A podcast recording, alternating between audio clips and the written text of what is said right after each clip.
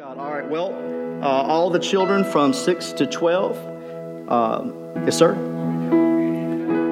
Yes, we are going to do communion. You want to stay for communion? Awesome. Let's do that. Uh, we'll do that. Uh, we'll do that first. As a matter of fact, uh, we'll go ahead and take care of that, gentlemen. If you will, um, if you'll grab those. I want to. Speaking of communion, you're going to get your first sermon.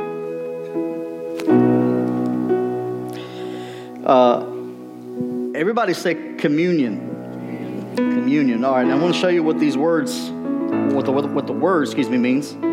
Break it up for you in case you've never caught this. I know I've talked about it before, but just in case you've never really seen this. The word common, you see that? Two words. It's derived of two words common union. Everybody say common union. This is why he says, This is my body. Okay? It's a picture, and this is my blood. It's a picture. It's actually incarnation language. It's incarnation language. You are what you eat. are what you eat. Okay, now, before we take it up, I've got a little something else I'm going to share with you, but um, if you would bless you. Uh, if y'all would go ahead and begin to pass the, the bread around, uh, and then we're going to, I'm going to read a passage. Of course, a very popular passage as it relates to this. Bless you, sir. Yeah. It's just the Spirit. You're just feeling it this morning. Matthew 26, uh, if you got your Bible,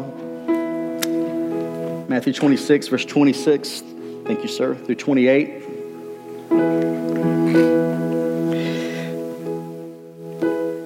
Now, these have leaven in them, don't they? Do these have good? No, that's good. That's a good thing. Do these have leaven? These are risen, right? These are a little bit. Oh, let me do this. Oh, I gotta do this. I gotta do this. I'll do it again, just in case Again, you weren't here before. You know, we've always normally, you know, growing up, always we always had the little little bread, like little wafers, like white, little flat, because they, they had no leaven in them. Um, because the, the bread that they would have taken uh, was unleavened bread. Okay, but the reason why the bread was unleavened was because leaven is a representation of sin, if you don't know that. Um, and at that time, when Jesus took the unleavened bread, the bread had not yet risen.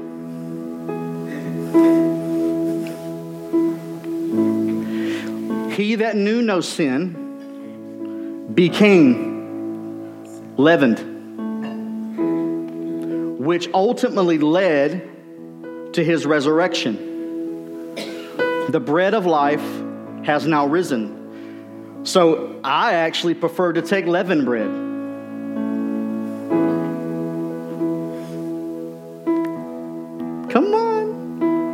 You hear me? Because I celebrate the fact that he is no longer in the tomb. And we are no longer made in a fallen Adam, born of a fallen Adam, but reborn of a resurrected Christ. Amen? Is that good? I celebrate the fact that he has risen. Do y'all celebrate the fact that he has risen? All right, so let's uh, let me read this now, as they were eating, Jesus took bread, and after he blessed it, he broke it and gave it to the disciples and said, Take, eat this of my body. This is my body. And when he had taken a cup and given them thanks, he gave it to them. So if you will take the, take the bread. Father, we thank you that uh, your body was broken for us. Father, we recognize and we understand that this day marks the day that you resurrected out of the tomb. And we thank you, Father, that you, when your body was broken, it wasn't just your body, Father, it was us. We were a part of everything that happened in you. It was union, common union. We have entered into a place of union with the Father and the Son and the Spirit. There is no separation, there is no distance. All lies of separation and distance have been canceled out in the incarnation of Jesus Christ. He became one with us, God Emmanuel, God with us. And we are thankful that today we celebrate the fact that your body was broken, wounded for our transgressions bruised for our iniquities. The chastisement of our peace was laid upon you, and by your stripes we were made whole in Jesus' name. So, eh, right now, if you would just begin to just recognize again the fact that this, this is a representation of his body, if you would take it with me.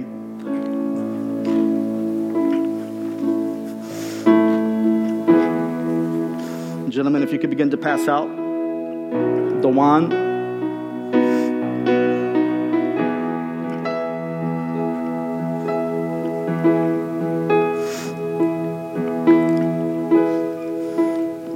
It's beautiful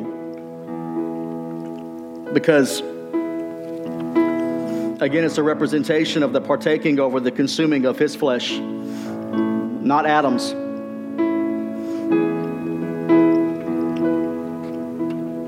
Did you hear that? It's the partaking or the consuming of his flesh, not Adam's, and of his blood, not Abel's. Amen. Amen.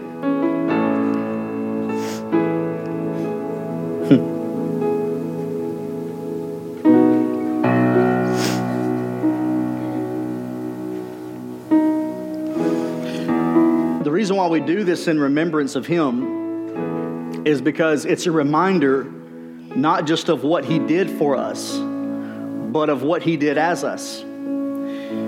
Again, that's why it's communion, common union, and why you eat the bread and you drink the cup because it's you literally becoming one. It's this oneness language and he's trying to help you understand do this in remembrance of me, but not just so that you remember me and what I did for you, but what I did as you. And you, because of what I have done as you, have been now made unified, have been brought into oneness with me. Isn't that awesome? I don't know about y'all, but I am thankful. Yes. Man, I am thankful that we share in that same union. All right, now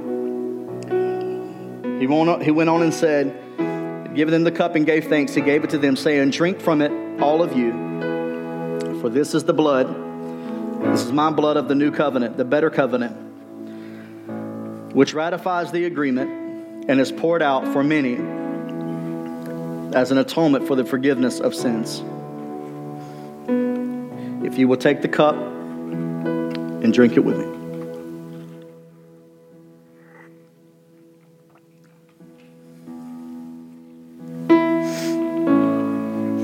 Thank you, Jesus. yes, sir. Please, yes, sir. Uh, I had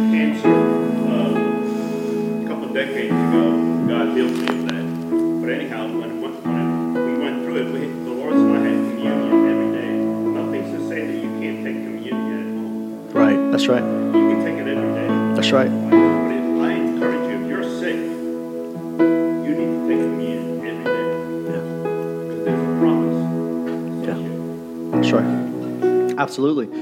Because, and again, I think that reminder, that reminder that by his stripes we were,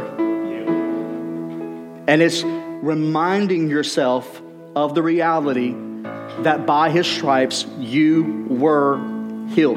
It's a foregone conclusion, it's a done deal.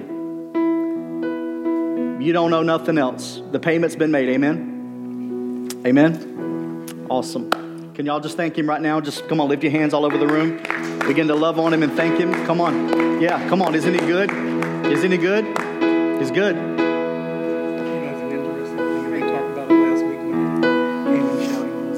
Yeah. Yes, sir. Mm-hmm.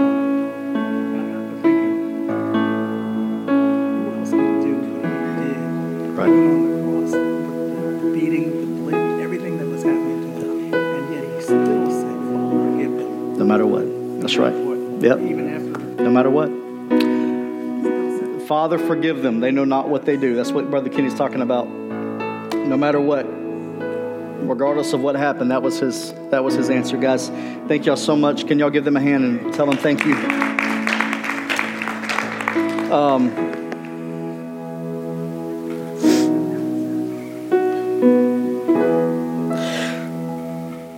Father, forgive them. They know not what they do. So, a lot of times this time of year, I, I tend to kind of bring up the story of Barabbas. You know, Barabbas is a very interesting story. Um, and it's actually a. am uh, sorry, all the children. Yeah, 6 to 12. Go with Jesse. Awesome. Um, really interesting story about Barabbas because, you know, Barabbas actually means son of the Father. And, uh, oh, I'm sorry. Lord have mercy. I'm just, I'm all, look, I'm all over the place this morning, y'all. Y'all just have to forgive me. By the way, y'all take this in because this is probably one of the last times y'all are going to see me wearing a tie for a while. So, my, well, thank you. My papa used to could not stand wearing ties, and now I know as the older I get, I'm, I'm about the same way. So, y'all just take it in. So, because this will probably be one of the last times y'all see this in a long time. Uh, we're going to go ahead and shift into uh, also before I go into the message, uh, tithe and offering. So, if you do need an envelope, just slip your hand up. Um, we'll go ahead and get, get that done, take that, taken care of. Uh, if you not, again, have already grabbed one, uh, we also do have the uh, opportunity to give online. You can give also by text. a lot of people, again, are doing that now. So, we do thank you for your giving, your faithfulness in giving. Um, it's it's blessed to give, amen. For God so loved the world, He. You're going to always hear me revert back to that because giving should always be a byproduct of a revelation of love. Uh, for God so loved, He gave. So giving is is should be birthed out of out of this place of love because we love, we want to give. That's just, you know, that's what I. Anyway, my children are spoiled rotten and uh, it's because, again, I, you know, I don't do it to earn. I do it because I just love them. Amen. So uh, let's just take this time and pray over the offering, Father, the tithe and offering. Father, we thank you for this opportunity again to give into your kingdom. Um, we don't, we don't treat any moment lightly where we're able to show worth to you to, as an expression of worship because you're so worth it. Well, we do it because, again, we love you. you. You said you love a cheerful giver, not a fearful one. We don't want to do anything out of fear. We, we want to give purely because we love. Because again, we know that our Father is a giver. You're a giver because you love. And so, again, we want to do everything we can to reflect your heart in Jesus' name. So, Father, we thank you for this opportunity again. We bless you. We bless you in Jesus' name. Amen. And go ahead and take that up. Thank you. Appreciate you guys reminding me. Once I step up here, I just get into a zone. So when I'm in the zone, I'm in the zone. Um, but Barabbas is a, again, he's a very, it's a very interesting story. And if you go back in the Numbers, uh, Numbers actually uh, speaks of uh, a situation where it talks about that if, um, it, well, I'm trying to remember the, the way they put it, it uh, actually means kinsman redeemer, but uh, the Avenger of Blood refers to the Avenger of Blood. So, but the Avenger of Blood actually means kinsman redeemer. And it refers to the fact that if someone is killed, if, you, if someone kills another person uh, by using uh, wood, uh, metal, steel, or rock, uh, that that person is to be, they are condemned basically of, of murder um, and uh, it talks about the process they have to go through. But it goes on and it says, But if one kills another, and it is not with intent, if one throws a stone and it hits someone on accident, basically, and it kills them, that person is not held. Uh, it's not held against them, and they will have to go before um, the people, and they will stand with the avenger of blood on the basically like on a platform, and the people will stand below them. And, and the Bible goes on and it says, in Numbers, it says, and they will choose the murderer. They'll pick the murderer. This is why nothing shocked Jesus. Jesus knew the whole time they were going to pick Barabbas. It was a picture, it was a representation, Old Testament type representation of that which was to come. Interesting, though, the Bible says if you use three things, you're guilty of sin. You're guilty of murder wood, metal, and stone. Wood, metal, nails, and the rock, which must have been believed that's what they nailed the, the nails through with his hands and feet. This is why when Jesus is on the cross and he says, Father, forgive them, what was the rest of it? If one kills another and it is not with intent, it is not held against them. So, this is what he was trying to tell. This is what he was saying to every one of you, even though you deserved it, even though you did it, even though you use these things that the Bible says you're condemned to death. I don't hold it against you. I forgive you. All of them, everyone. Isn't that awesome? It's good stuff. So, all right. Again, that was just, was that second sermon after communion? That was the second one? That one was because of Kenny. So, Kenny, that's your fault. You reminded me of that. But no, thank you. I appreciate it. I want to show you guys something. Um, I saw, you ever, has anybody ever seen this painting? Anybody ever seen this? I, um, I saw this the other day. Uh, somebody was talking about this, and I thought it was a really interesting story. And um, if you look at the painting, you have, uh, you know, you have Satan over here, and uh, you have this gentleman over here. The name of the, the painting is, uh, is Checkmate. And uh, it pictures Satan in a chess match with this gentleman, and he, uh, the, the picture basically paints this picture, uh, it paints an image of, of, this, of Satan winning. Uh, that's, that's why he called it checkmate. So if you look at the man over here, he's distraught. It looks like it's, it's done, it's over for him. You know, it's, anyway, there's no hope. It paints this picture of hopelessness. But uh, this thing I, saw the other day, it said that there was a gentleman, uh, he was in a museum and he was actually on a tour with uh, there was a special tour that was given to these people and they were champions like of different sports and things of that nature one of the gentlemen that happened to be in this tour was a was a world chess champion and uh, so he's walking by this painting and it really catches his attention you know being that he's uh, world class chess champion whatever they're called. I don't know nothing about chess. And so he just stops and he's just looking at this painting. And the rest of the tour goes on, and they notice that he wasn't with them. So the tour guide goes back and he says, "Hey," he said, uh, "You know, we're, we're moving on to the next, you know, the next paintings and stuff." He said, uh, "You know, if you didn't know if you want to stay with us or what was going on." He said, "Well, yeah." He said, "I was just really," he said, "I was really focused on this painting." He said, "Because you know," he said, "I'm a world class, I'm a world, you know, I'm the world uh, chess champion," and uh, he said. Uh, something in, in, in this painting really caught my attention. He said, I've really been observing it and uh, he said, you know, being that that's what I do, he said, you know, I, I, know most people probably wouldn't catch what I'm, what I'm, what I'm looking at. And uh, so the guy doing the tour, he said, well, well what, what is it that, uh, what are you seeing? And the guy told him, he said, well, I'm going to be honest with you. He said, as the more I look at it, the closer I'm looking, he said, I, I think you guys are going to have to change the name of the painting. Or you're going to have to uh, add something into the painting, he said, because it's not, exa- not at all what you think. And the gentleman was kind of stunned. He said, Well, what do you mean? He said, Well, again, being that I, I do this for a living, he said, I got to observing the board.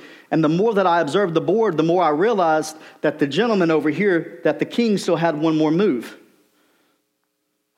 on the table. The king still had one more move. When it looked hopeless, what he's trying to help you, you're hearing this? The king still had one more move. And more than likely, the person that actually painted this knew that. He strategically put that in there. It looks hopeless. It looks like he's done. But really, the king still has another move.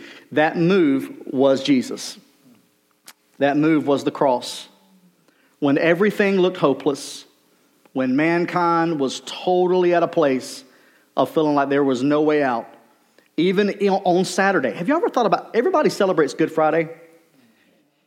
Everybody celebrates Resurrection Sunday, but what about Saturday? Have y'all, have y'all ever thought about it? Somebody, I, I read this, and I love what they said. They said that God does his best work in the dark. God does his best work in the dark.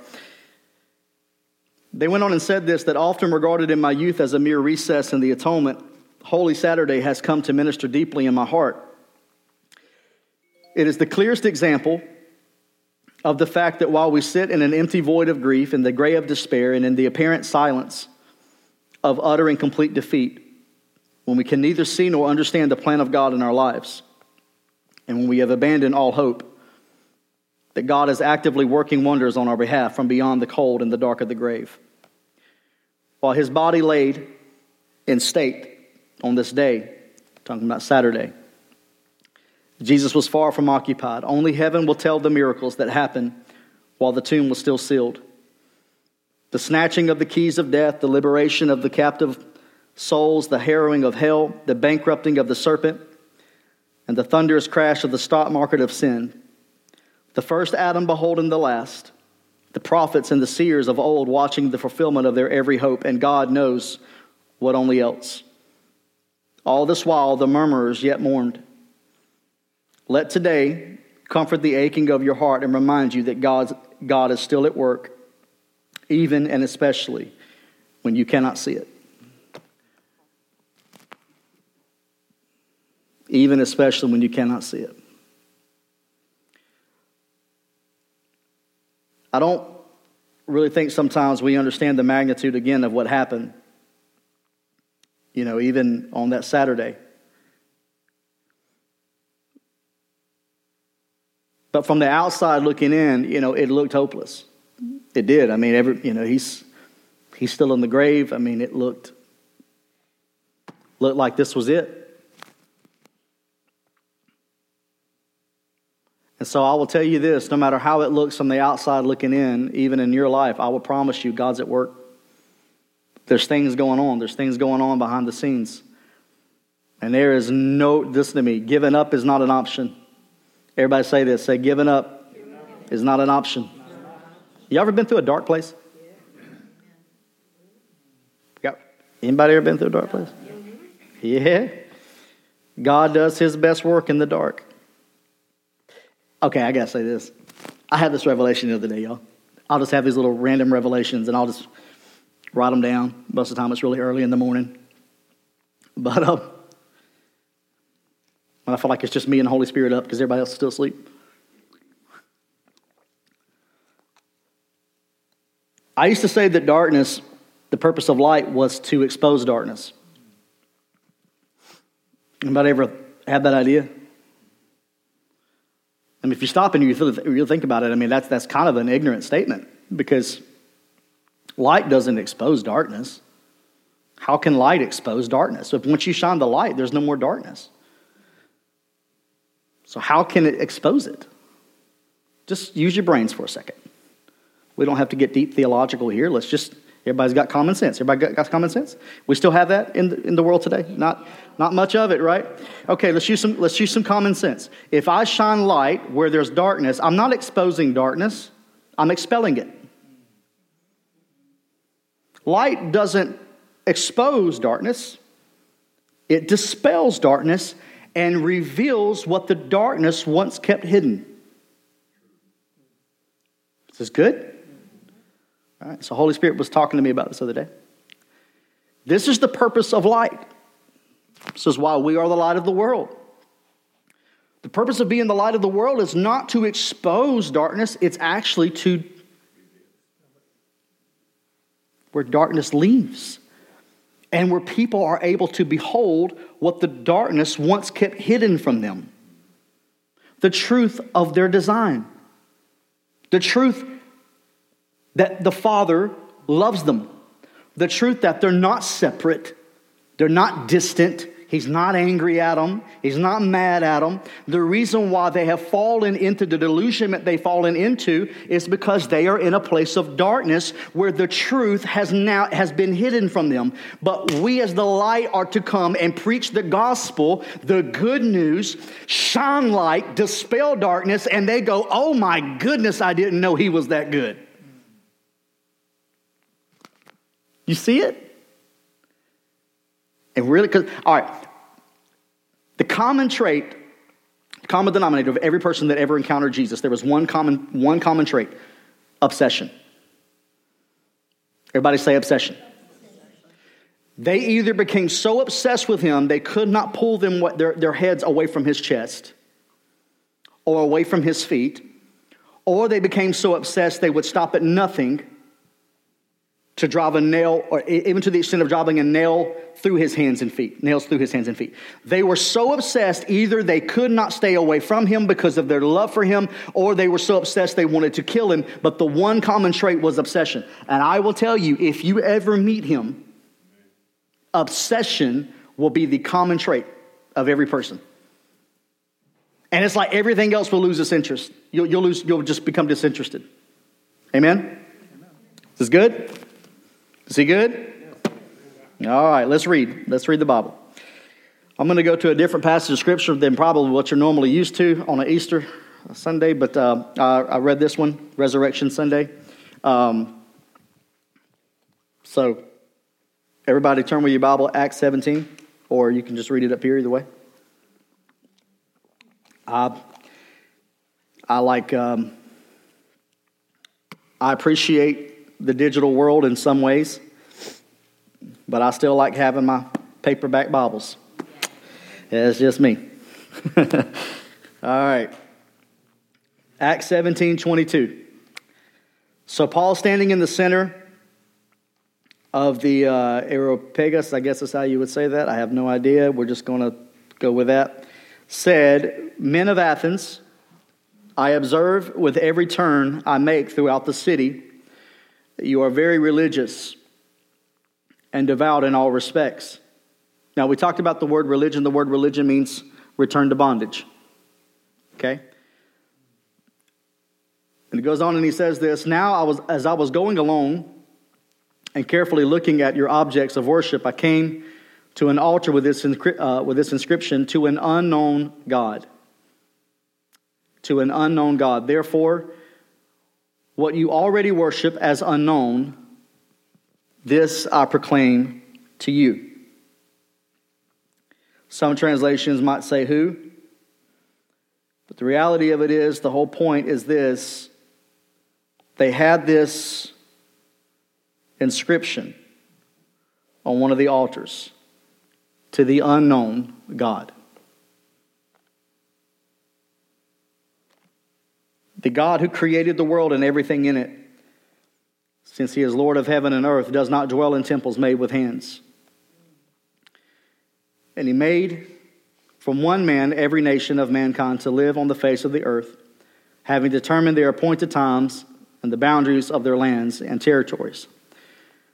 This was so that they would seek God, if perhaps they might grasp for him, grasp for him, and find him though he is not far from each one of us. Now, here's the very popular passage that we are all pretty much familiar with. In him we live, we move, we exist. That is, in him we actually have our being. Now, I want you to stop for a second. Everybody, look at me real quick. I want you to think about the context of this verse. I want you to think about who he's talking to. Who's he talking to in this crowd? Are these believers? Mm-mm, no, these are not believers. Are these Jews? Are they Jews? Mm-mm, no, these aren't Jews. He's in Athens. Gentiles, pagans. And I want you to look at what he's telling them.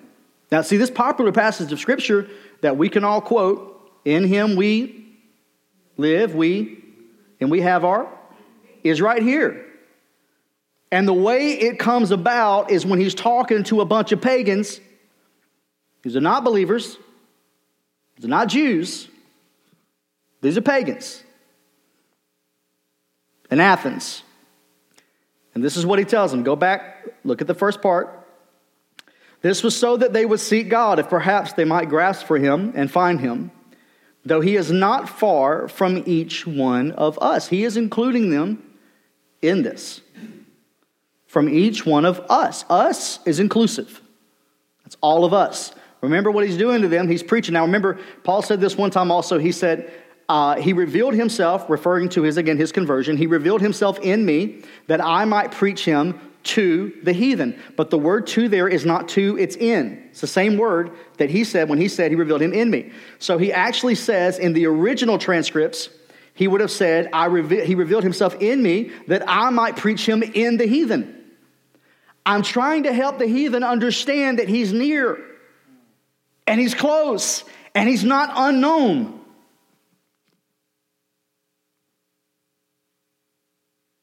Boy, you know, it makes you wonder had we actually preached the true gospel for years, it makes you wonder how many people wouldn't still be walking around in darkness.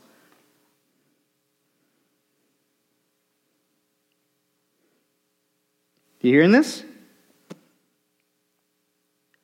I, am not, I mean, everybody, is everybody with me? You, you do understand, again, you're, you're looking, he's not, guys, he's not writing this to the church of Corinth of people that are already believers. You get that. Okay, make sure everybody understands. And this is what he's telling them For in him we, who's we? What's he doing again? He's making this what? Inclusive. Who's we? All. Everybody say all.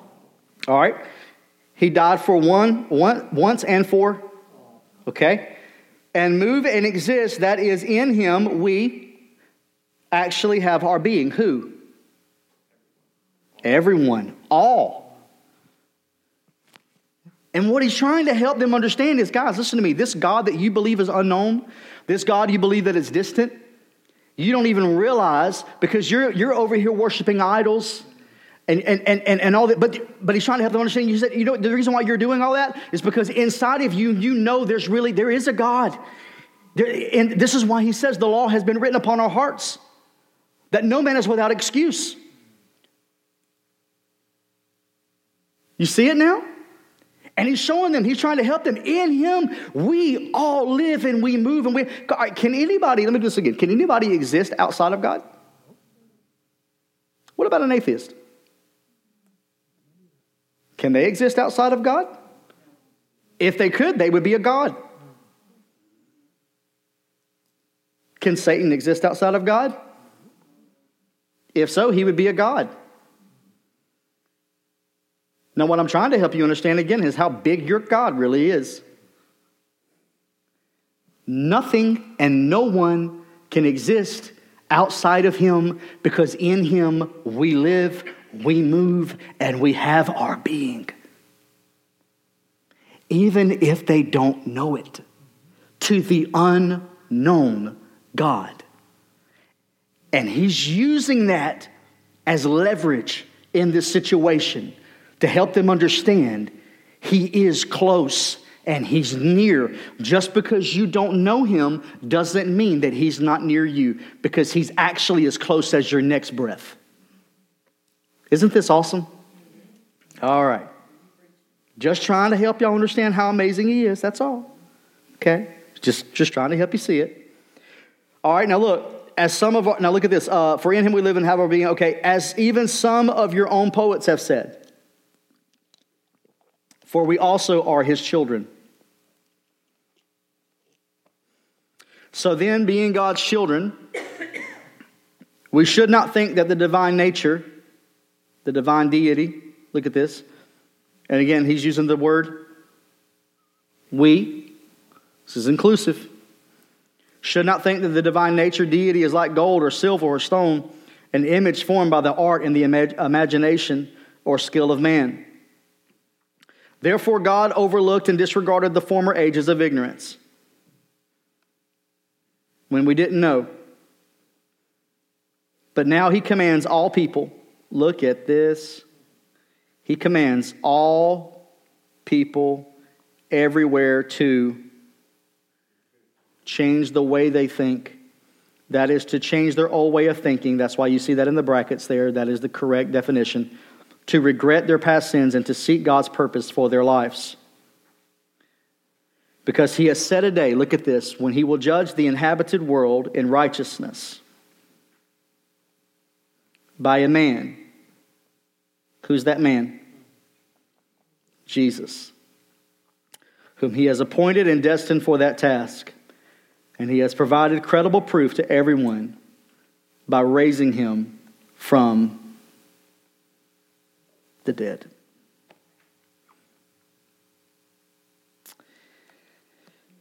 Paul says one time, Do you not know? Everybody say, Do you not know? That you were baptized into his death. Baptized into his death. Common union. Who was baptized into his death? When he says, Do you not know you were baptized into his death? Who's you? Everyone, including the people he's talking to in Athens. All humanity. This is the message of the gospel, and this is what he's telling them. Know it or not, this unknown God, know this or not, I'm, I'm here to help you understand what this unknown God has done for you. That even though you didn't know him, he knew you. And he baptized you into his death. Here's the reality, though. Here's the thing. Here's the key. Do you not know? Watch. The problem is they don't know it. Darkness blinds them to the truth. All right, let me ask you a question. Does truth become truth the day you discover it? It's always been. The day you became unveiled to the truth of who he was wasn't the day that truth became truth. It was just the day that that truth was made open and unveiled to you. A person that is living in darkness, the reality of the truth that there's still a beloved son that, were ba- that was baptized into his death is still true. The problem is they're living a lie in opposition to the truth of their original design, which is that they were created in him before the foundations of the world were ever formed. Ephesians 1. They just don't know it. Y'all hearing this? Is this good? This is the gospel. I'm, I'm, I'm doing this because I want you to see the importance of why the gospel is so important and where we've missed this. Because what we should, all right, all right, all right, all right I'm just gonna, we're going to take a couple rabbit trails. I'm at Target, I'm walking in the Target parking lot the other day. You know where Target is and TJ Maxx and all that area is over there? And there's a gentleman, sometimes you have got there on a Sunday, you'll see him, he, has got a speaker and he goes out there and he preaches. Y'all, y'all heard this? Okay. But um, I've noticed it's interesting. I, I, see people just walking by and just like ignoring him, and nobody's really talking, listening. They just then my question, this question arises inside of me and says, if this was Jesus, how many people would be walking by? Or would people be stopping? It's a very valid question. Let me ask you a question. What, um, I, I, well, okay, let me do this. I had this opportunity of the day. I'm sitting there with this new guy that I'm training at work. I was telling Carrie and them about this other day, and I'm sitting there, I'm, I'm having this, this meal, his lunch, with this new guy uh, this, that just came on, and he's got this guy that he drives around with him. He rides, rides around with him. He's a, he's a disabled veteran, and he loves to just take him out with him, just to get him out of the house. And he said it's just, you know, it's just good for him. You know, it's just good just to get him out. And so he'll just, he'll just let him ride with him, you know, places. And I'm sitting there at this table, and the guy that he's got with him, he said, Hey, he said, he, he told me you're a pastor. I said, Yeah, man. Well, you know, most people have a preconceived idea of what a pastor is and how they are and whatever. So I always like to really throw in some curveballs. You know, I enjoy that. It's fun. So we get to talking, and uh, we're just going through all the all kinds of stuff. I'm telling him how I can't stand religion and what religion really is, and and this guy actually was raised a Mormon, and uh, so he understands religion. And I said, well, that's funny. I said, because I'm out doing yard work one day. I got to tell you the story. I don't know if I ever told you. I'm, I'm out doing yard work at the house. This was about a year, year and a half ago. And um, I'm weed eating. I'm, you know, doing some work. And these two guys come walking up in their suits and, or, their, or their white shirts and their black ties. And I automatically know. And I'm thinking, how did they find me up here? and I was annoyed a little bit at first. I'm being, being transparent. I mean, I'm working. I'm trying to get done. I, I don't have a lot of time as it is to get this stuff done. I, am trying to get this stuff out of the way. I'm, you know, I'm, I'm, hot. And they come walking up. I had shut my weed eater off. And it's like Holy Spirit just checked me. And uh, he said, put your weed eater down and talk to him. So I did. So I put my weed eater down. Really nice young man. They asked me, they said, you know, said, can we do anything to help you with your yard work? I mean, while they're in their ties and their long sleeve shirts. Oh, yeah, because morally they kick our tails. This is why, again, when I tell you Christianity is not, mora- not about morality, you better listen to me. Because if it's about morality, we're way down here, a lot of us, because morally speaking, there are cults that are better than us.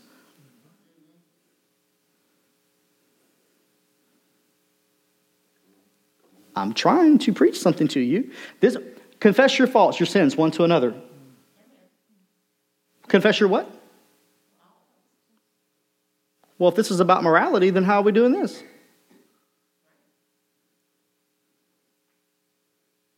I'm not, I'm not condoning immorality, and I'm not telling you that morality is not important. It is. What I am telling you also is that it was never intended to be the primary objective and the end result and the goal. Jesus is the goal. They'll know you're my disciples by your morals. This is what the Western church created, y'all. Actually, it goes back further than that. It really goes all the way back to Catholicism. This is what we did. Wasn't what he did. They'll know you're my disciples by your good morals. No, they'll know you're my disciples again by your. Right. So when you fail morally, you lift each other up. You don't give up. You don't give up on each other. You encourage each other.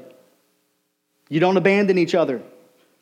And this is how you're going to be the light to the world Again, because they're going to see such pure love operating within you that they're going to become jealous of that love and go, oh my goodness, I have never seen people like that that refuse to give up on each other because they love each other so deeply.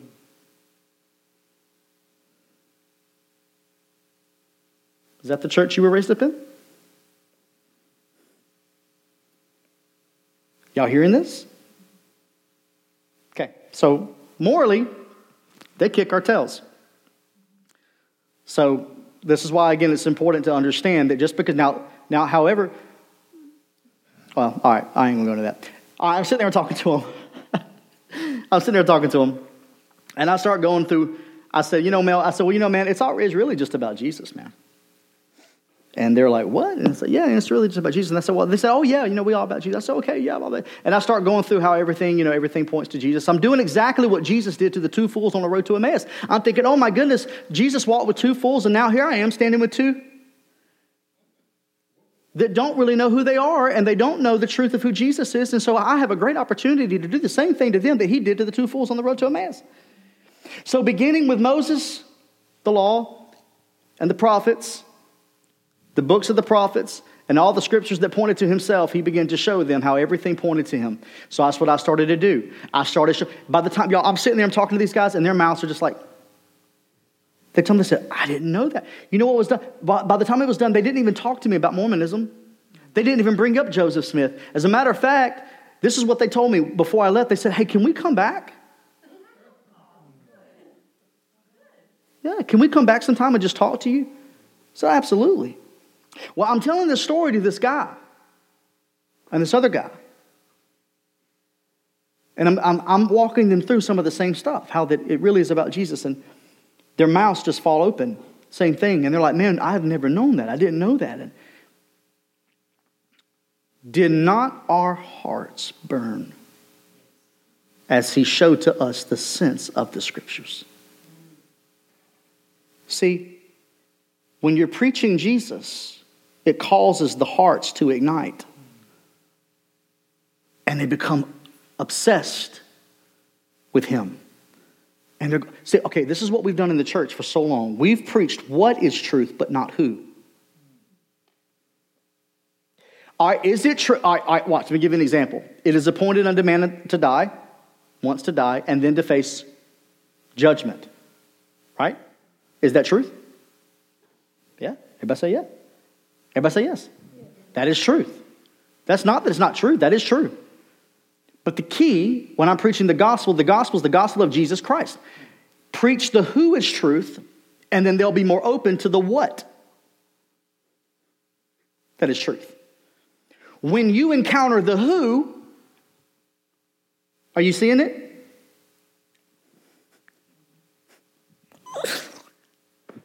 Guys, Jesus resurrects from the grave, finds two people, or they find him. And what does he preach? What is truth? Or who? Who? Are you? Yeah. Guys, this is not. Religion complicates everything. It does. This is why Paul's sarcastically saying things like, Tell me, you who are bent on the law, you really going to do what it says? He says it sarcastically. Let me tell you, Mr. Lawkeeper, you really going to do it? That's what he says. Because you can't. Because it wasn't about you keeping it, it was about him becoming it. Come on. You hear it? Ah. I get on Jesus and I just get happy, get excited. The Passion Translation says this in Acts 17 27, 28. He has done this so that every person would long for God, feel their way to Him, and find Him. For He is the God who is easy to discover. It is through Him that we live. This is why. For it is through Him that we live and function and we have our identity. Just as your own poets have said, our lineage, look at this, comes from not Abraham, not Adam Him. Jesus. Amen? Since our lineage can be traced back to God, whoa, whoa. Since our lineage can be traced back to who? How could we even think that the divine image could be compared to something made of gold, silver, stone, sculpted by man's artwork and clever imagination?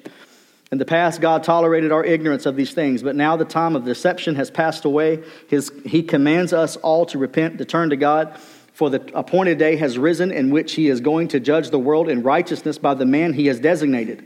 And the proof given to this world that God has chosen this man is this that He resurrected him from among the dead. He resurrected him from among the dead. All right, now Romans 6 4 says this again sharing in his death by our baptism means that we were co buried with him. Everybody say co buried? Mm hmm.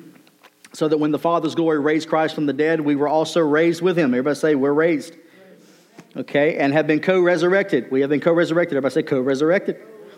All right, with him so that we could be empowered to walk in the freshness of life. That's union. You co buried, co resurrected, and by the way, it didn't stop there. You also co ascended. That's why Ephesians chapter 2, verse 6 says, He has raised us up, made us to sit with Him in heavenly places. For since we are permanently grafted into Him to experience a death like this, then we are permanently grafted into Him to experience a resurrection like His. Since we are permanently grafted into Him to experience a death like His, then we are permanently grafted into Him to experience a resurrection like His and the new life that it imparts. Could it be any clearer that our former identity is now and forever deprived of its power?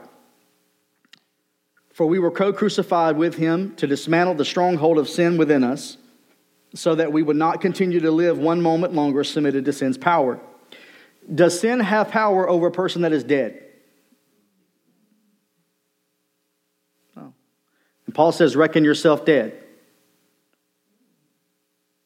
So if sin can only have power over a person who's living, The reason why this is so important to understand is that he's trying to help you communicate the, the, reality to you that in him you have died, in him you have resurrected, and because of that you are a new creation. All things have passed away, all things have become new. And now, and it had nothing to do with anything you did, it had everything to do with what he did for you as you. And now sin has lost its power because sin only has power over those who are living. Amen? Baptism pictures how that we were co-buried with Christ in his death. Then it powerfully also illustrates how in God's mind we were co-raised with Christ into a new lifestyle. You get a chance, go read Hosea 6 2. You can do that at your own leisure. Hosea 6 2. It's a prophetic picture of what God would do in Christ for all. We were like seeds planted together in the same soil to be co quickened to life. If we were included in his death, we are also equally, or we are equally included in his resurrection. This is from the mirror. We perceive that our old lifestyle was co crucified together with him. This concludes that the vehicle that accommodated sin in us was scrapped and rendered entirely useless. Our slavery to sin has come to an end. Okay, I'm just going to read this for you, and so just kind of bear with me. I, I just wrote this in my notes last night. So there's a difference between the existence of the thing, of a thing, excuse me, there's a difference between the existence of a thing and the dominion of it. Everybody say there is a difference between the existing of a thing and the dominion of it. Sin has lost its dominion. Death has lost its sting. Death or separation was only a result of sin, but now that death stung the wrong or really the right one again, and in doing so, its stinger remained in him, to which ultimately resulted in the death of death itself. Right? So Friday was the day that death died. Separation died. Separation ended. Because death to God is separation. Now we no longer have to fear, the de- uh, fear death, for in and through his death, burial, resurrection, he eradicated all fear of separation once and for all. He became sin, thus he became formless, that our original true uh, pre-fallen form would be redeemed and restored. Sin has been rendered powerless. Death has been forever conquered. And a new resurrected life has been given for all to all. We are his offspring, restored, redeemed, and reborn. Today we celebrate the resurrection of our Lord, but we also celebrate our resurrection, our rebirthing. The lamb was provided by him, the blood was applied by him, the rod, the cross has made a way of deliverance. We've been baptized, the Red Sea, of course, into his death. Egypt, worldly enslavement, aka also sin, which is empowered by the law, which is empowered by religion. The religious, whom Jesus called evil, poneros, full of labors, hardships, and annoyances. Hello, children of Israel, Hebrew children, labored, annoyed, all of these things that are representations of what would come. Y'all hearing it? Has been drowned. Egypt has been drowned. We've crossed over from death to life, from enslavement to freedom. It's for freedom that he has now set us free. But now what? After all, he's done it. It is truly finished. There is no going back into what he delivered us out of. After all, God told Moses, The Egyptians you see today, you will see them again no more forever. A baby cannot go back into their mother's womb once they've been delivered. No more than a butterfly can return to being a caterpillar. However, science has proven again that a caterpillar does have the ability to still remember what it was like before he was ever transformed into a, new, uh, a completely new creation.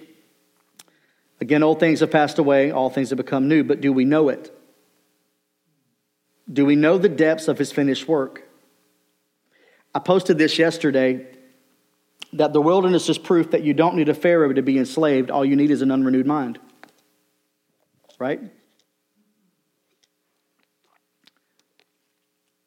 The wilderness is proof you don't need a Pharaoh to be enslaved. All you need is an unrenewed mind. So, all right, let me, let me do this. Uh, they're freed in actuality, the children of Israel, the Hebrew children, but yet they're still bound in their mentality. They had a promised land waiting on them to possess, yet they fell into unbelief. Not just in what they believed about God, but also in what they believed about themselves. They sent spies. Spies into the land to spy on the promise, on the promised land. Surely it's too good to be true. It's probably what they were thinking. You see, Jesus is the promised land. He is the, he is the promised land. It's a type of Him. The promised land wasn't about geography, but typology. It's a type of Jesus. The promise isn't a what, but a who. The religious of Christ's day spied on him as well. Isn't this interesting? I mean, if you go back and you look at it, I mean, it's exactly what's happening with him. I mean, they're spying on him. Surely this can't be him. I mean, I mean, the miraculous is all around him. I mean, AKA children of Israel. I mean, man has fallen from heaven, being led by fire by night, cloud by day. Their clothes aren't wearing out. I mean, they're literally living in the supernatural, and yet they fall into unbelief. So obviously, supernatural is not enough. The Pharisees are seeing dead raised, they're seeing eyes open. But he's doing it on the wrong day. Isn't that crazy? They acknowledge it's happening, but yet they refuse to believe that it's him. They're spying on him to say, you know, trying to find something in him.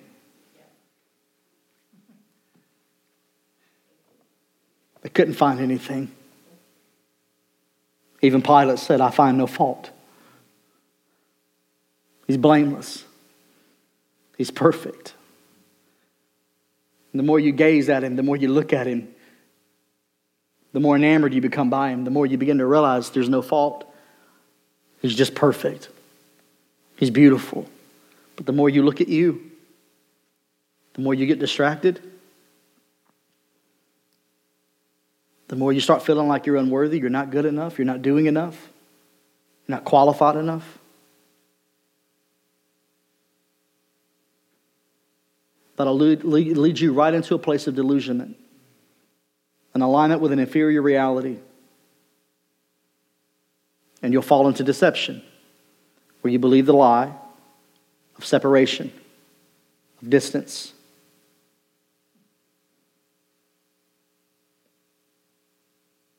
Do this in remembrance of me, but not just in remembrance of me, but also in remembrance of who you are in me.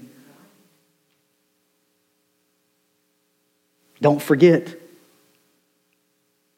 This is what he was telling them. I'm about to go away. So every time you take this bread and you drink this cup, I want you to remember that I'm in you and you're in me. And we're one. And you're not eating of the flesh of a fallen Adam. You're eating of the flesh of a resurrected one. Come on, right? Come on, y'all hearing this? You're not, you're not, you're not eating, you're not drinking of the blood of Abel. You're drinking of the blood of a resurrected Jesus. Is this good? Come on, man. I'm thankful. All right. About how to make y'all get up and do a dosey do. I feel like y'all getting, y'all real quiet on me this morning. the promise again is not a what, but a who. They spied on him in his day, questioning him, questioning themselves as well because of that. Seeing him and themselves through a distorted, foggy lens, and religion is still spying on him today, questioning his goodness, refusing to believe the simplicity of the gospel. Surely he didn't really mean what he said when he said it's finished. Surely we didn't really actually die with him in his death, resurrected with him in his resurrection, or ascended with him in his ascension. Surely there's something else we must do to add to what he's already done Right? This is the mentality. It's like maybe it wasn't enough. But I got news for you it was. It really is finished.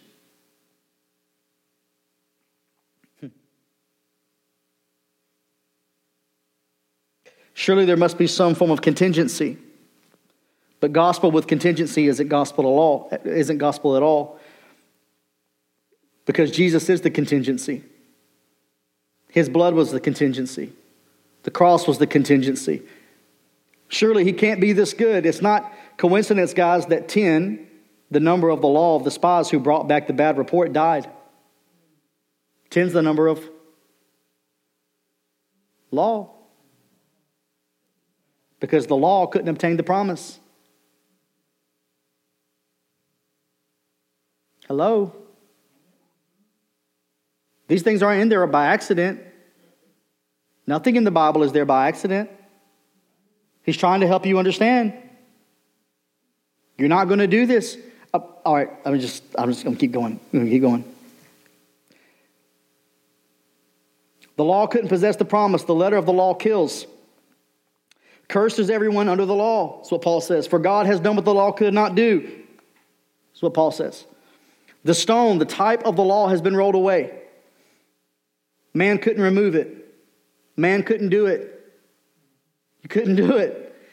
But now that the stone, of the law, has been removed, we now behold the empty tomb, the finished work of the one to whom the law once concealed. The stone. Now it has been made known, unveiled. He has been unveiled. To look upon the items in the ark were all a type, that were all a type of the law, in order to do so, you would have to remove the mercy seat. Did you catch it? You hear that? To be able to gaze in the ark of the things that typed or type representation of the law, in order to do it, you'd have to remove the mercy seat.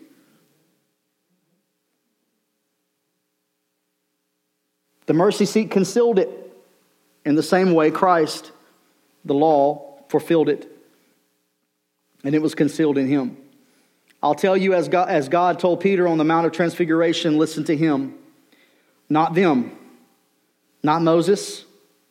Y'all notice that? When he said listen to him, he doesn't say listen to them.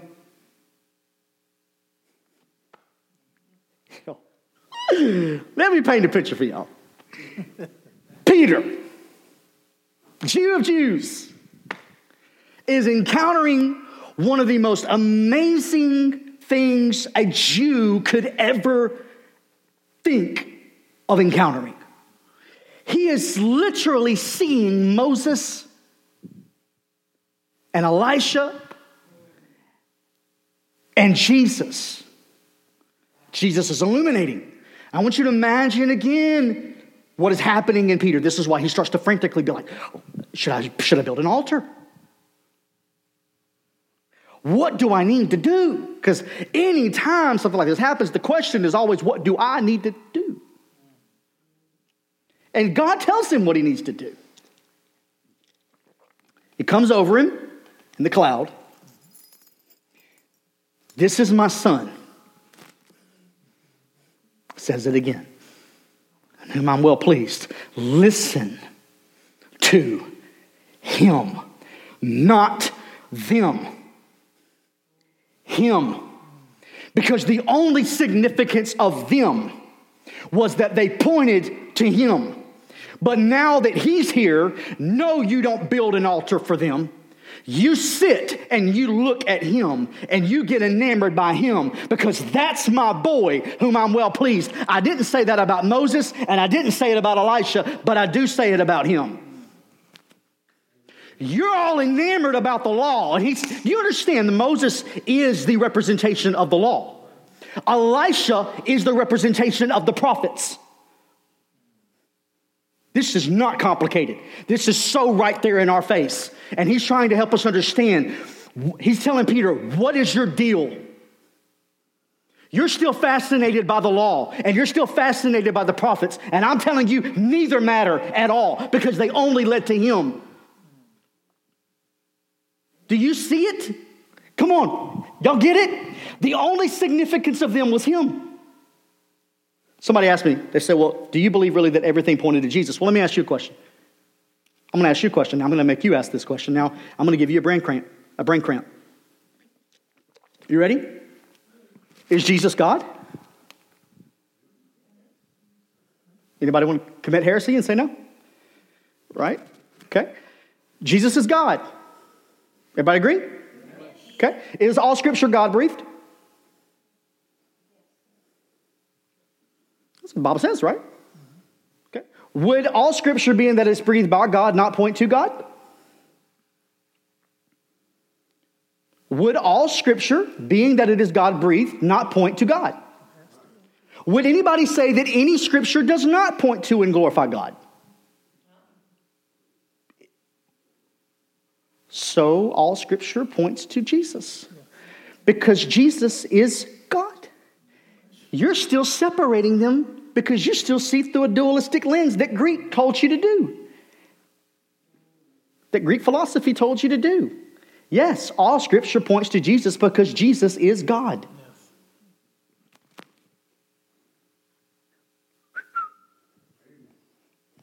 Amen. Thank you, sir.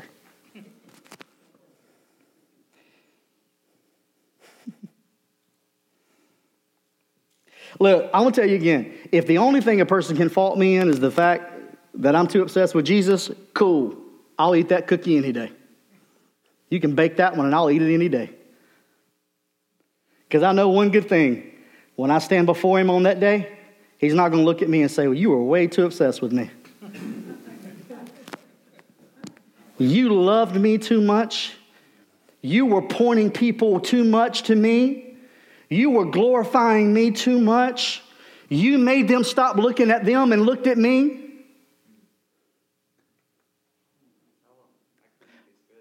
Hey, see, isn't it amazing how when you really just stop and breathe and actually think for a second, you'll go, wow, that's a good point.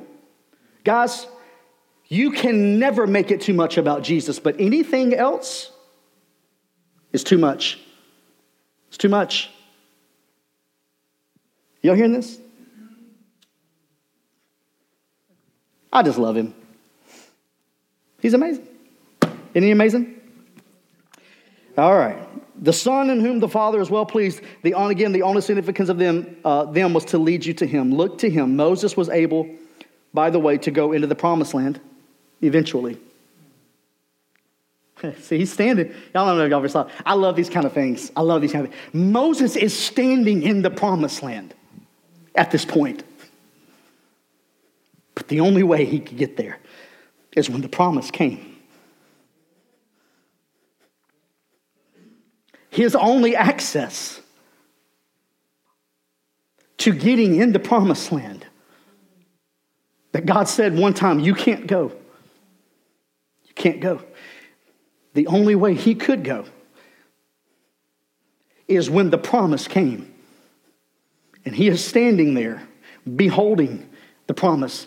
And he says, Now you can get there, but the only way you're going to get there is when my beloved son comes. Is that cool? Man, that's awesome. I got two more slides if y'all can bear with me. Y'all can bear with me? About to ask you like Jesus asked the disciples. Just bear, could you bear with me? Just, just a little longer. We cannot exaggerate his finished work, but we must most certainly can underestimate it. The danger is not in exaggerating what Christ accomplished in his finished work, but rather in underestimating and diminishing the fullness of it. If innocence cannot be redeemed, then redemption would be incomplete. I posted this on the, on the, uh, on, on, the church's page, and I sent it out. Uh, for Resurrection Sunday. I checked it this morning, over a thousand people. Uh, it reached over a thousand people, had over 130 likes, and then comments and stuff. Here's the point I'm trying to tell you is this all I care about is the gospel being preached. And all I care about is that when people hear this and they listen to it, they go, oh my goodness, he really is this beautiful. Y'all hearing this? Yes, sir. Absolutely, it is. Absolutely.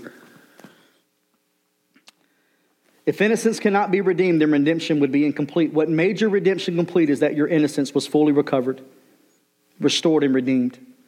He redeemed it, he redeemed it all, and it is truly finished. I know now, no longer know anyone according to the flesh. Everybody say, I no longer know anyone according to the flesh. Have you ever stopped and Selah and thought about that? I no longer now, I don't know anyone according to the flesh anymore. You see, the original sin wasn't eating the fruit, the original sin was believing the lie of separation and other thanness. The tree of knowledge, the knowledge of good and evil, the awareness, the consciousness of good and evil, the I am not tree, the tree of delusionment, the belief that he has held back or hidden a part of himself from you so that you wouldn't see it. No, he kept it from you that you wouldn't be blinded. Every high place, the Bible says, will be made low or has been made low. Every crooked place has been made straight. Even the question marks have now become exclamation marks. Christ has done it all. The reason why we no longer know anyone according to the flesh is because the flesh is not the truth of who they are. He is the truth of who they are. This is what he's preaching in Athens. To the unknown God, you may not know him, but he knows you. Come on, man. Is that good? Love it. Love him. Jesus didn't come to establish another dead religion, another form of bondage disguised as faith. He didn't come to compete with Muhammad, Buddha, or even Moses. He came to exhibit the true nature and the character of the Father, to unveil the truth of our original design, which is innocence. To become the firstborn of many brethren of the same womb, a redeemed womb, an innocent womb. It's the treasure that was hidden in the earth in earthen vessels. A treasure, by the way, you know what I find myself? I think this is interesting. I just have to stop right here. I think it's interesting how we we so oftentimes get more distracted by the earthen vessel that houses the treasure more than what we do the treasure that is housed by the vessel. Guys, it's not about the vessel, the earthen vessel that houses the treasure. It's about the treasure. Yeah. This is why I no longer know anyone according to the flesh. The flesh is merely housing the treasure. But when I look at you, I don't see the, I don't see what's housing it.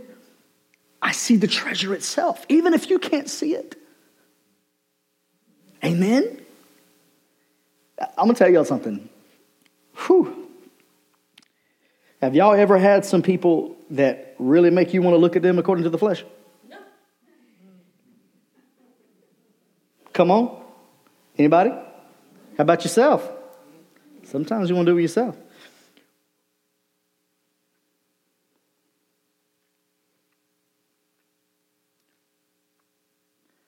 I was having a conversation with somebody the other day it's uh,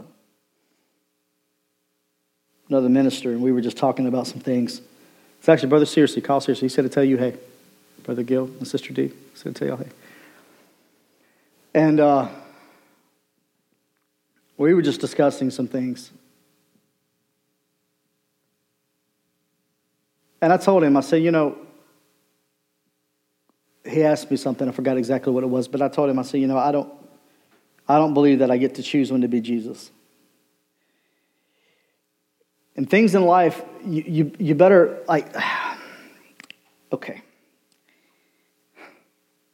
When I tell you these things, I'm not telling you just to tell you. I'm telling you because I really firmly believe what I'm telling you. You can't get distracted by the flesh. You can't get distracted by what people are doing or what happens. Even yourself. Look at me, even yourself. It's okay.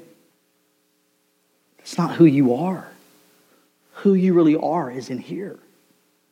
This right here just is a distraction, it's a diversion. Amen? Look, look, listen to me. Look in the mirror and see yourself as a reflection of Him. Amen? Yeah? Yeah?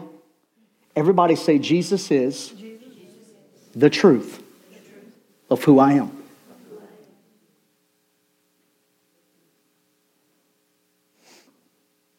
A treasure hidden doesn't lose its value.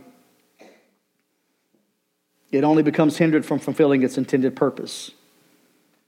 Christ in you, the hope, the, joy, the joyful anticipation of good, of glory, doxa, a good opinion concerning one. That's what it means. He is the Father's good opinion towards us. And then Jesus said, The same glory you've given me, I give to them. The same doxa, the same good opinion you have of me, I give to them.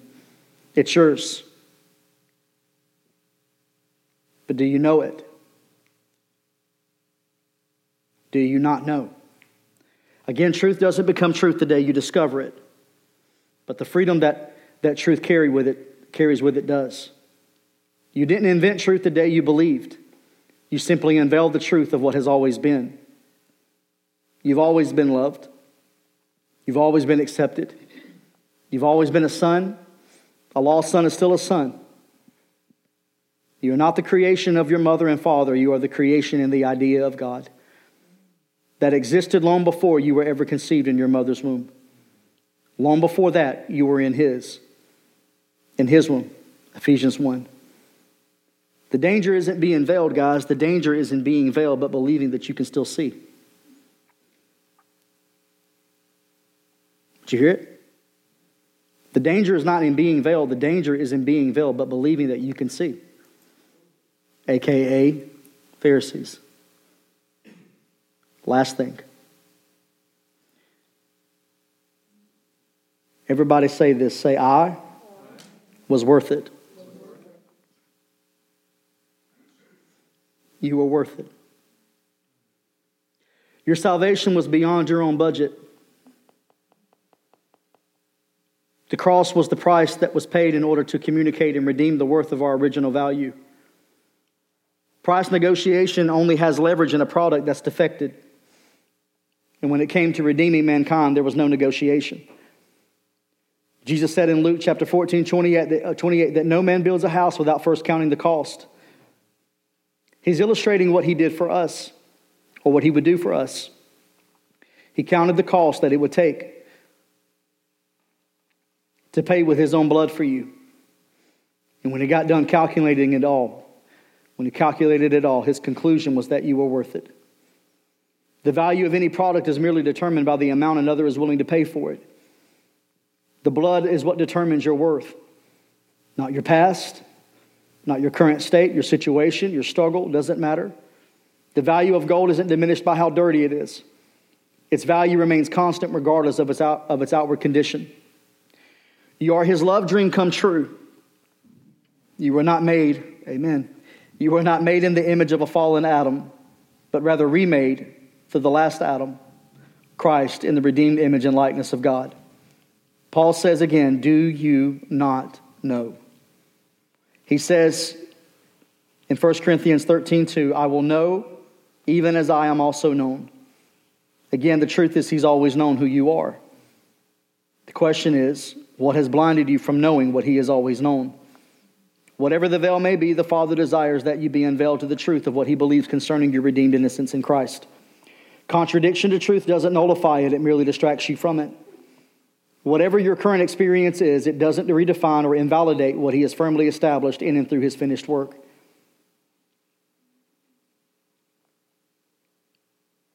Again, light isn't intended to expose darkness, but rather to dispel it, to make seen or known what darkness once kept hidden. Hmm.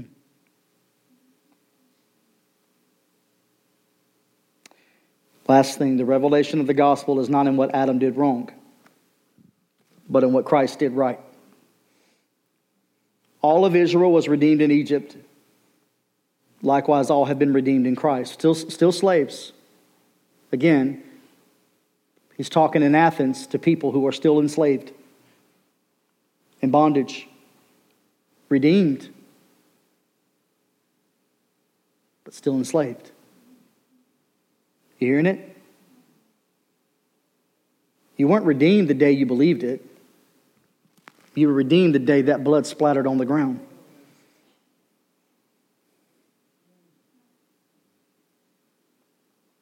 You weren't made a new creation the day you believed it. You were made a new creation the day he got up out of that tomb. You weren't healed the day you believed it. You were healed the day the cat o' nine tails rip the flesh off of his body.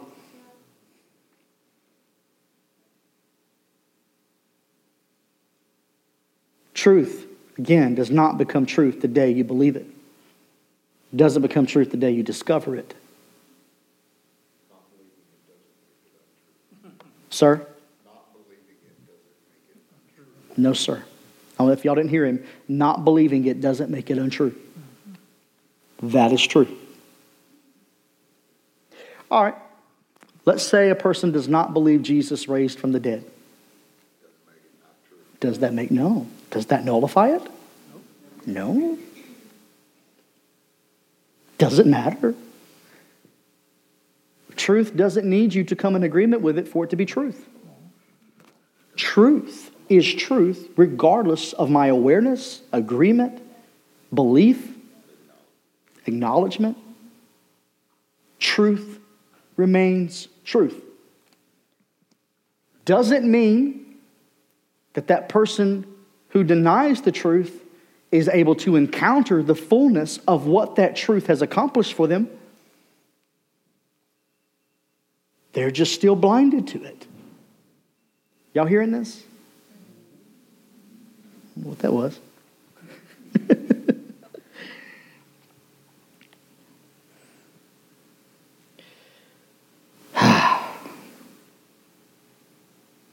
there was nothing wrong with his redemption, guys. It was perfect. But like in Egypt, the same chariots they were polishing at one point started to pursue them, and yet they still had this, they started to have this desire to go back into the very place that he delivered them out of because they became used to slavery, used to being told what to do every second of every day. It's the difference between law language and love language. Y'all hear that? It's the difference between law language and love language. They were so used Love y'all.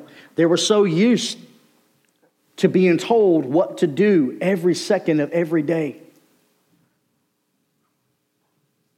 That's the law. They didn't even know what to do with the freedom that had been given to them. And then they asked for it again. Go back. The irony was they were looking for a redeemer, someone that lead them out of Egypt. Right finally got out, Yep. the desire to go back under bondage Right. Overwhelm them rather than, even with all the miracles that Yep. were shown to them, That's right. they still wanted to look back. Yep. Were There's a tendency. in all of Egypt that you Mhm. had to lead us out here. Yep. We had food, we had drink, we had. Yep, yep. But you were crying in bondage. Yep. To be free, now that you're free, you want to go back because that was back. familiar. Yep. It's like a baby in the womb of a mother. While the baby is in the womb of a mother, it's in darkness. But while it's in the womb of the mother, it doesn't have to eat, it's just fed. Wherever the mother goes, the baby goes. Whatever happens to the mother happens to the baby. And when the baby comes out, again, first thing to be delivered is the mind. Last thing to be delivered is the feet. First thing is your thinking, last thing is your walking. Right? comes out, the umbilical cord is cut, normally by the father. Cut the cord. Right? Y'all seeing it? And once that baby comes out, that baby can no longer go back into the environment that it was birthed out of. Because if you try to go back into it, it'll kill you. The environment you once could survive in, you can no longer survive in because you have now been brought into a place of freedom. And if you try to go back into that, it'll suffocate you. Water. Hello, Red Sea. What, what, what, what, what color sea? Red. Oh. Yeah. Y'all get it. See, isn't it funny? Isn't it funny how all these things are just hidden right there in the Bible? He's trying to show you a picture of something, what's going to happen when he rebirths all humanity. And the only way it happens, sir, I can't get it back out what I did. Like, that was great. yeah. Try to tell them, it's like, And I also thought, like, Yeah. how, as as you said before, like, we didn't choose to be conceived. Yeah, that's right. We didn't choose to be born, but we just were. You didn't choose to be reborn, No, our freedom is not. but you. what we've done, That's right. but just His mercy. Right. Thi- This again, this is the challenges that people face, is because again, it's We think we have something to do. Again, I always tell people if you had nothing to do with your natural birth, what makes you think you had anything to do with your supernatural rebirth? Nothing. It had nothing to do with you. You didn't do anything. He did it. The, the children of Israel have Egypt at their back, a Red Sea at their face, and the only way this thing is parting is by the obedience of one man. Stretching forth a rod, a type of the cross, and making way of deliverance. You're not getting out of this because of anything that you did. You got out of it because of everything that he did. And Brother Kerry, I'm going to pray in Jesus' name, man. That not that you won't be able to give it in the way that I would give it. You're going to give it in the way that only you can give it. And it's going to be absolutely amazing. Matter of fact, I want to pray that over every person here. Everybody throw your hands up right now. Because we're talking, you know, I'm going to tell you something, man. This is, this is really important because I believe this. I believe that when you begin to talk to people and you begin to magnify Jesus and you begin to show them how magnificent Jesus is, that mouths will fly open and they're going to go, Oh my goodness, I never knew he was this, ma- this amazing. I've always known he was amazing, but I didn't know this about him. So, Father, I thank you in Jesus' name that you will fill the mouths of every person when they begin to speak. They're not going to do it as the way I would do it, they're going to do it in the way that you want to do it through them. You're going to speak through them in the way that only they can speak it. But at the end of the day, what matters the most is that Jesus is glorified in what they speak. Father, our heart and our desire is in everything we do to be about you. Let it be about you. Let every song we sing, let everything we say, let everything we do, let it magnify and point to you in Jesus' name. We thank you, Father, for our co burial. We thank you for our co resurrection. We thank you for the union, Father, that we live in and we exist in and we have our being in you and through you because you are in us and we are in you and that we are one and there is no separation, no distance. All of that is canceled out in the incarnation when God became one with his beloved creation as all of God and all of man embodied into one. We thank you that we have been brought into that place, not of anything we've done, but all because of what you have done for us, as us. And that is the truth of the gospel that the light has come. Light has come. The light has shined in the darkness, and the darkness comprehends it not. It cannot overpower it, it can't subdue it because light is greater than darkness could ever be. And we thank you that darkness is being dispelled and everything that darkness has hid people from is being revealed and unveiled. More so, more than anything, their beloved identity their beloved identity. Father, I pray that about every person in here, that they become so aware of how beloved they are. No matter what religion has tried to veil them to and blind them to, that, that they become unveiled to how beloved that they really are. In Jesus' name. In Jesus' name. Isn't he good? I think the rain came at a perfect time. the rain came at a perfect time. Yeah, that's okay. You, you can go and just play, but as, as y'all begin to, yeah, just go and play. We're, we're going to close out with just her playing. Um, but, uh, guys, today I just bless you. Go out, go, go be with your family, love on each other. Amen. And celebrate his resurrection and yours. And yours. Amen. We love you. Be blessed. God bless you.